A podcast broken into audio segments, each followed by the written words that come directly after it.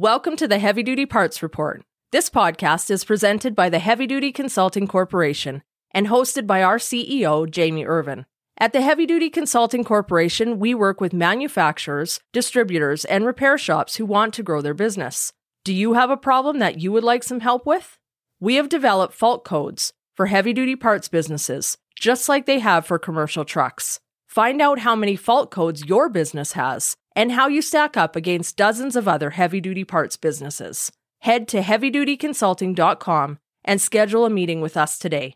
All right, let's start this episode. You're listening to the Heavy Duty Parts Report. I'm your host, Jamie Irvin, and this is the podcast where you'll get expert advice about the heavy duty parts you buy and find out what's going on in the industry.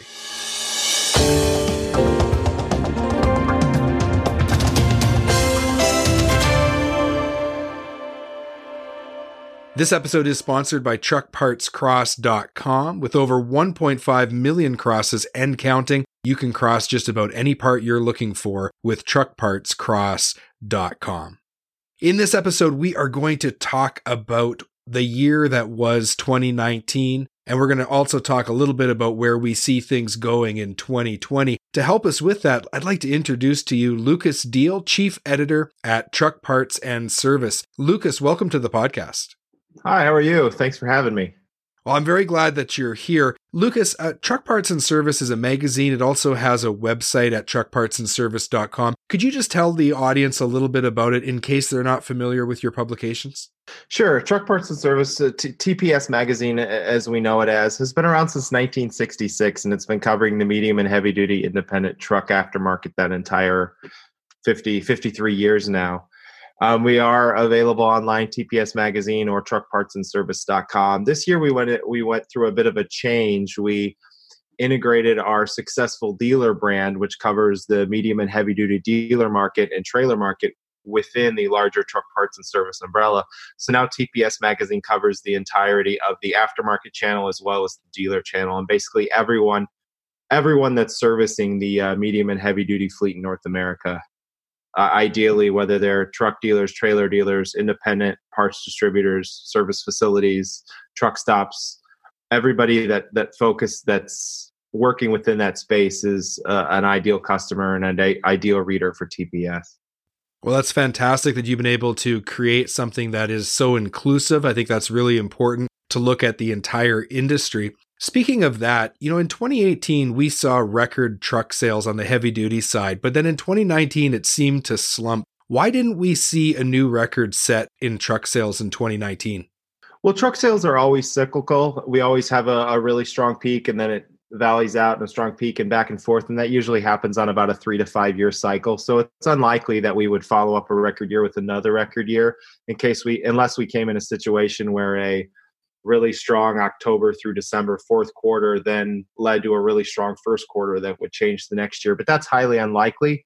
And we sold so many trucks and and, had so many. Tr- I shouldn't say sold. I should step back a second. The the the thing that made 2018 so spectacular was how many trucks were ordered. But a lot of the trucks that were ordered last year are actually officially being sold and ownerships being taken in 2019. But what made 20, 2018 so unique was a lot of the trucks that were ordered in 2018 a lot of fleets out there in the marketplace started ordering trucks earlier than they otherwise would have because the market was so strong and they saw their um, they saw their competitors and contemporaries in the market going out and ordering trucks and they realized you know if i'm a fleet that always orders in october and in july the backlog is 11 months long i better get on that backlog in july because if i wait till october it's going to be a 12 months or more before I get my vehicles. So we had this unique situation, kind of a per- perfect storm last year where the market was really strong. Everyone wanted to buy trucks. And as everyone went in and ordered trucks, those who were not necessarily ready to buy yet realized I need to at least get my name on the order board. So people started putting in orders earlier than they otherwise would have. And that kind of eliminated seasonality for 2018 rather than selling a lot in the spring fading in the summer and then picking up again in the fall, it was strong the entire year and didn't really start to fade until November and December, which created this spectacular year from an order perspective. But then we got into 2019 and no one needed to order a truck anymore because everyone did it last year and they were still waiting for those trucks. So our orders tanked almost immediately in 2019. And now we're in this situation this year where orders just came up over 20,000 units for the first time in October. And and that's great. Usually you would have seen that five or six times by this point in the year. And this was the first time it happened. It was good to see that it's moving upward again, but it's it's very unlike what we've seen in past cycles. And I think it just goes to show how strong 2018 was in today's daily email. And if you'd like to subscribe to the daily email, go to truckpartsandservice.com. Right in the header there, you can subscribe to the newsletter and sign up to it. But in today's email, I saw that you wrote an article about trailer sales and how they're projected to conclude 2019 and head into 2020 in quite strong fashion. What's driving that? Uh, I think a lot of that is seasonal ordering. Uh, what happened with the trailer market is very similar to what happened with the trucking market in that orders were orders were a record in 2018 if they weren't a record every month they were very close to a record and then we got into 2019 and they sort of faded off again. And usually orders really start to pick up in September and October and that's what we've seen over the last couple months. It's a lot stronger than it's been over the last 8 to 10 months but it's probably not as high as it's been this time last year or even in 2017 so it shows that fleets that normally purchase their or order their trailers in, in October, most of them are still doing that. They're probably not doing it quite as high as they have in the past, just because the market's not that strong overall. But it, it does show enough confidence that no one is sort of avoiding it. It's just they're not ordering extra, which is what they have done the last couple years when we reached this point. Fleets that maybe normally ordered 500 trailers ordered 600 because business was so strong. This year they're going back to ordering 500, 450, something in that range and it's a little bit more steady, expecting a steady year in 2020 as opposed to another boom. So, what trends have you seen in 2019 when it comes to aftermarket parts? I think 2019, by the time it's over, is going to be a solid year. Um, it's not again, it's not going to be as strong as 2018. I have talked to some people in the market who've said it's kind of been steady year over year. They haven't really seen a lot of growth. I've seen some people who've said, you know, 2% growth, 3% growth growth is a little bit stronger on the OE dealer side. They they've had a little bit more success in the aftermarket this year than the independents have, and I think that probably speaks to the fact that they're not selling trucks. So a lot of the OEMs put a lot of investment into the parts and service space this year. And as such, their their dealers have been able to get out in front of the market a little bit and sell some extra parts. So their numbers are probably slightly higher, but not that much higher. I, I haven't really talked to anyone that says that they're down year over year. Everybody's either stable or or up slightly. And it, again, as you know, in this marketplace, there's a lot of regional differences. So if you talk to somebody that's in a, an oil field that's still pretty active, they might be having a great year. While you talk to somebody in the in the south where they don't have oil fields, maybe they're not doing as well. Or you talk to somebody on the Great Plains, and we had some problems with uh, here in the U.S. with with getting corn and beans in this year, and I'm sure that there were some spots that weren't planted, and if such, there's not going to be as many trucks moving moving grain here in the fall if the crop wasn't planted in the spring. So th- there are certain parts of the market that are stronger than others, but I, I haven't heard anybody say that they've really taken a beating this year. But I'm sure there's some people that wish it would have been a little bit stronger. So are you seeing from the people that you talk to is the feeling then that that things have normalized a little bit and we're going to be relatively stable over the next couple of years or are we now on the backside of that trend where we're going to going to see a contraction? I can't speak enough to the economy to say whether or not we'll have a contraction or not, or whether or not we're heading into a recession or a dip, something like that. I think that the data indicates that we're definitely on the other side of what was a spectacular 2017 and, and truly amazing 2018 but that doesn't necessarily mean we're we're heading for a downturn. It might just mean that, like you said, we're we're normaling out a little bit. What I have seen from from some economists and some statistics and, and data analysts working in our marketplace is sort of the expectation for the aftermarket this year was around two percent growth, and next year it's somewhere around 1.8 to 2% growth, which is similar to, to US GDP expectations for next year. And then 2021, people are maybe a little bit more optimistic. Here in the US, we also have to factor when we're talking about 2020 is how much is the election going to impact that? Because we definitely saw in the second half of 2016 that that the market kind of struggled a little bit because it wasn't sure what was going to happen. And then after the election and into 2017 and 2018, it really boomed. So as we go into 2020, I think I think the hope is for sort of stability, and then withstanding the election, withstanding some of the other external factors that could be impacting the economy and the trucking industry and the aftermarket. And then hopefully 2021 will be a little bit stronger. So I haven't heard anybody come out and say, you know, the sky is falling, but I haven't heard anybody come out and say, you know, you should go to the bank and take out a huge loan and invest heavily in 2020 because it's going to be a monster year. So just seems like we're going to try to push through it and 2021 might be a little stronger. Yeah, that makes a lot of sense. You know, you talk about the regional uh, up here in Canada, in Western Canada, the oil field has just taken an absolute beating, and that has really caused a lot of trouble. But then if you look at Eastern Canada, I talk to people all the time that have parts distribution stores, and they're they're doing just fine. So it really, you, you know, when you're looking at these overall national numbers, you are looking at the average, and it does depend on where you're at. So I get that. You know, speaking of of technology and speaking of aftermarket parts, is there anything that you're seeing, any trends you're seeing when it comes to the application of technology, whether it be e-commerce or other things, that is going to significantly change the way that we distribute parts?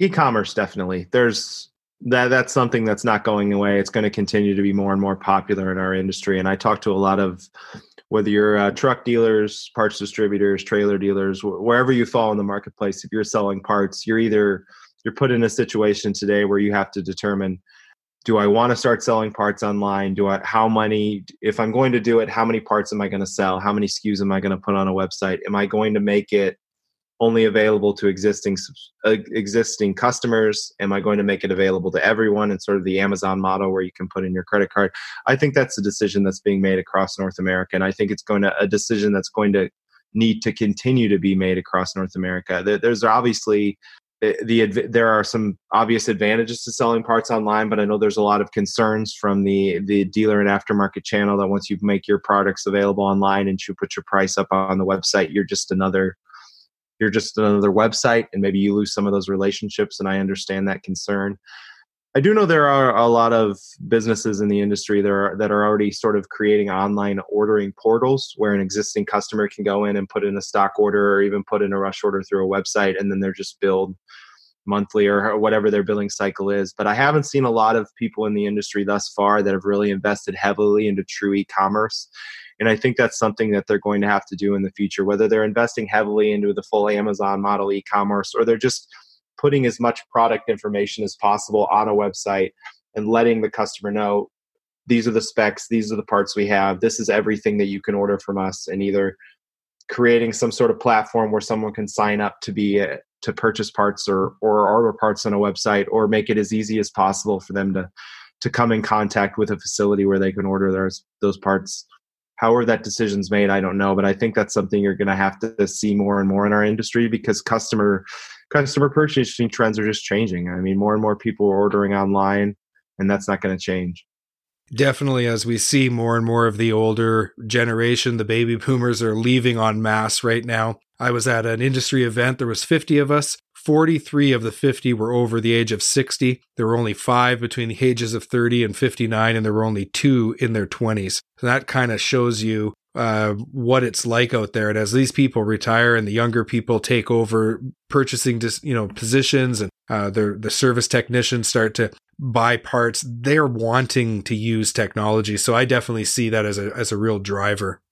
Yeah, absolutely. I was at the National Trailer Trailer Dealer Association meeting last month in Florida, and one of the sessions I attended was on e-commerce and the growing growing popularity of e-commerce. And the presenter said that something like 14 or 15 percent of U.S. retail sales was e-commerce last year, and that number has been growing by double digits year over year the entire decade and expectations i don't know where he was getting his data from apologies that i don't have that source on hand but he did have a source and, and his data said e-commerce will be as much as 40% of the retail market by 2040 and i recognize that selling truck parts is not the retail market. It's not selling shoes. It's not selling trinkets for your kitchen. It's it's a different it's a different focus.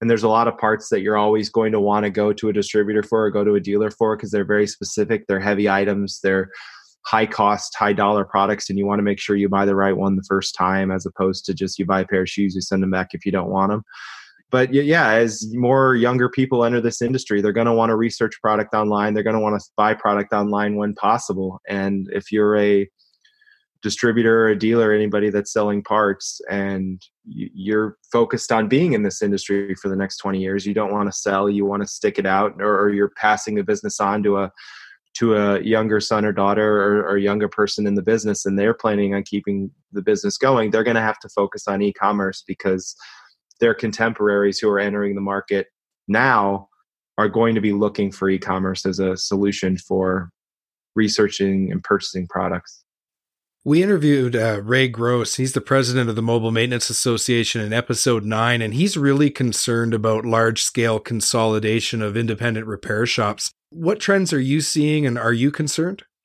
I have seen a little bit of consolidation throughout the market. There, I mean, there's consolidation every year, and it seems like, oh boy, this could be a big one. And then you know, you get you get two or three releases announcing a couple consolidations in a week, and you start thinking, oh, what's going to happen in the market? And then you don't hear anything for six months you don't see anymore so i don't know what to expect long term as it relates to consolidation. Uh, it's always going to continue. There's going to be a certain uh, amount of businesses in our industry that are going to determine business owners that are going to determine that it's time to get out and there might not be a, a son or daughter or a associate in the business who wants to take over. So we're going to continue to see that as we sort of sort of go through that generational shift you were talking about earlier as a lot of those 60 year olds start to move out of the business if they can't find enough people in their 30s and 40s to take over they're going to have to consolidate or we're going to see situations where a company that has five locations maybe becomes a company that has eight locations and maybe moves into new markets because they realize that the businesses that are there are maybe their days are numbered as it relates to the service market, I haven't heard as much there as it specifically talks about service. Usually I'm looking at the entirety of the dealer channel and the entirety of the aftermarket channel. So I can't say that there's one service business that seems to really be stepping out and acquiring a lot of locations. But just just like it is with the dealer channel and the aftermarket channel, I'm sure that there are that there there will be less businesses in the industry in 5 years than there are now there probably won't be less storefronts there won't be less brick and mortar facilities but there probably be, will be less um, companies yeah, that makes a lot of sense. I know Dickinson Fleet Services, they've been buying up quite a few um, repair shops and, and mobile repair specifically. So we definitely see it. It's it's interesting also to see the aftermarket parts distribution companies starting to buy service locations. I think there's a recognition that you're not going to be able to just be in the parts industry. You're going to have to combine parts and service. And I think that's why you see companies like Truck Pro, they're buying service locations, companies like Fleet Pride as well. So I think there's definitely something there, and that seems to be happening more and more. Mm-hmm. Yeah, absolutely. We've written about that a couple times in TPS over the last couple years, just the importance of service moving forward. Because as parts become more and more commoditized, especially going to e-commerce, unfortunately, you're going to have more commoditization of parts. The the true value for the aftermarket distributor or service provider is is being the person that, that throws the box away. And if you can not only sell a part but also sell the the service to put that part on a vehicle, there's some real value there. And I think there are a lot of smart and proactive uh, parts distributors out there that are realizing if they're only mildly in service that they need to expand their service presence or if they're not in service at all that it's something they need to consider whether that's opening a shop of their own acquiring a shop creating a partnership with a shop where they're a, a preferred vendor. Uh, understanding the importance of service because as these vehicles become more technologically advanced the larger fleets are usually pretty good about being able to get the technology that's necessary to maintain their equipment, but also their larger fleets are probably not going to be going to the aftermarket as much. With these medium and small fleets and the owner operators, they're not going to be able to do the service anymore because the trucks are too advanced for them. And if they're not going to be able to serve do the service, they're going to turn to the independent aftermarket to do that service for them.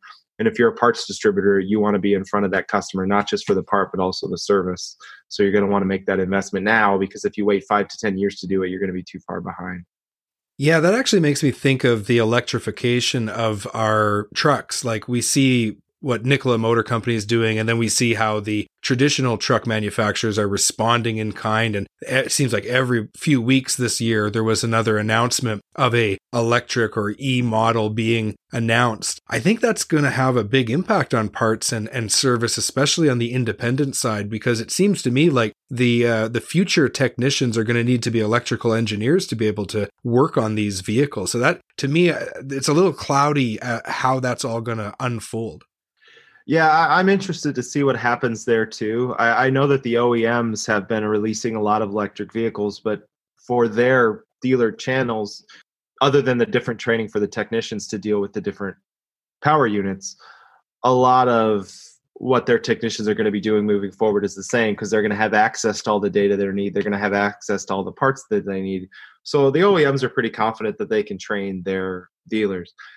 As it relates to the aftermarket, that yeah, there's a lot of concern there, and I have some concerns on my own because I don't know if you're an aftermarket, whether you're a mobile maintenance fleet or mobile maintenance provider, or you're a service shop that's got three locations or ten locations or however many you have how are you going to have access to that to the technical bulletins and the technical information necessary to maintain these vehicles. Now, obviously, wheel end, suspension, lighting, a lot of things are going to be the same. General electrical is going to be the same, but when you get under the hood, there's going to be a lot that's going to be completely foreign to your technicians. And, and I'm equally concerned and equally um, eager to find out what happens there because I don't know exactly what will happen as it relates to the aftermarket with with maintenance of electric and hybrid technologies. And I think it's something that the industry needs to prepare for. You've been listening to the Heavy Duty Parts Report. I'm your host, Jamie Irvin, and we've been speaking with Lucas Deal, Chief Editor at Truck Parts and Service. To learn more about Truck Parts and Service, you can go to truckpartsandservice.com. There is a link in the show notes. Lucas, thank you so much for being on the podcast today and sharing with us your expertise. It's been a real pleasure talking to you. Thank you. Glad to be here. Have you subscribed to the podcast yet? Go to heavydutypartsreport.com to listen to and subscribe to the podcast. And let's remember to continue to focus on cost per mile over purchase price. And let's keep those trucks and trailers rolling.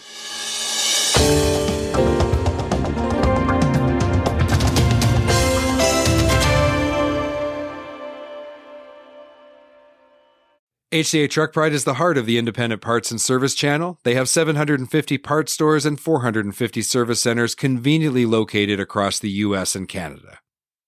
Visit heavydutypartsreport.com slash HDA Truck Pride today to find a location near you.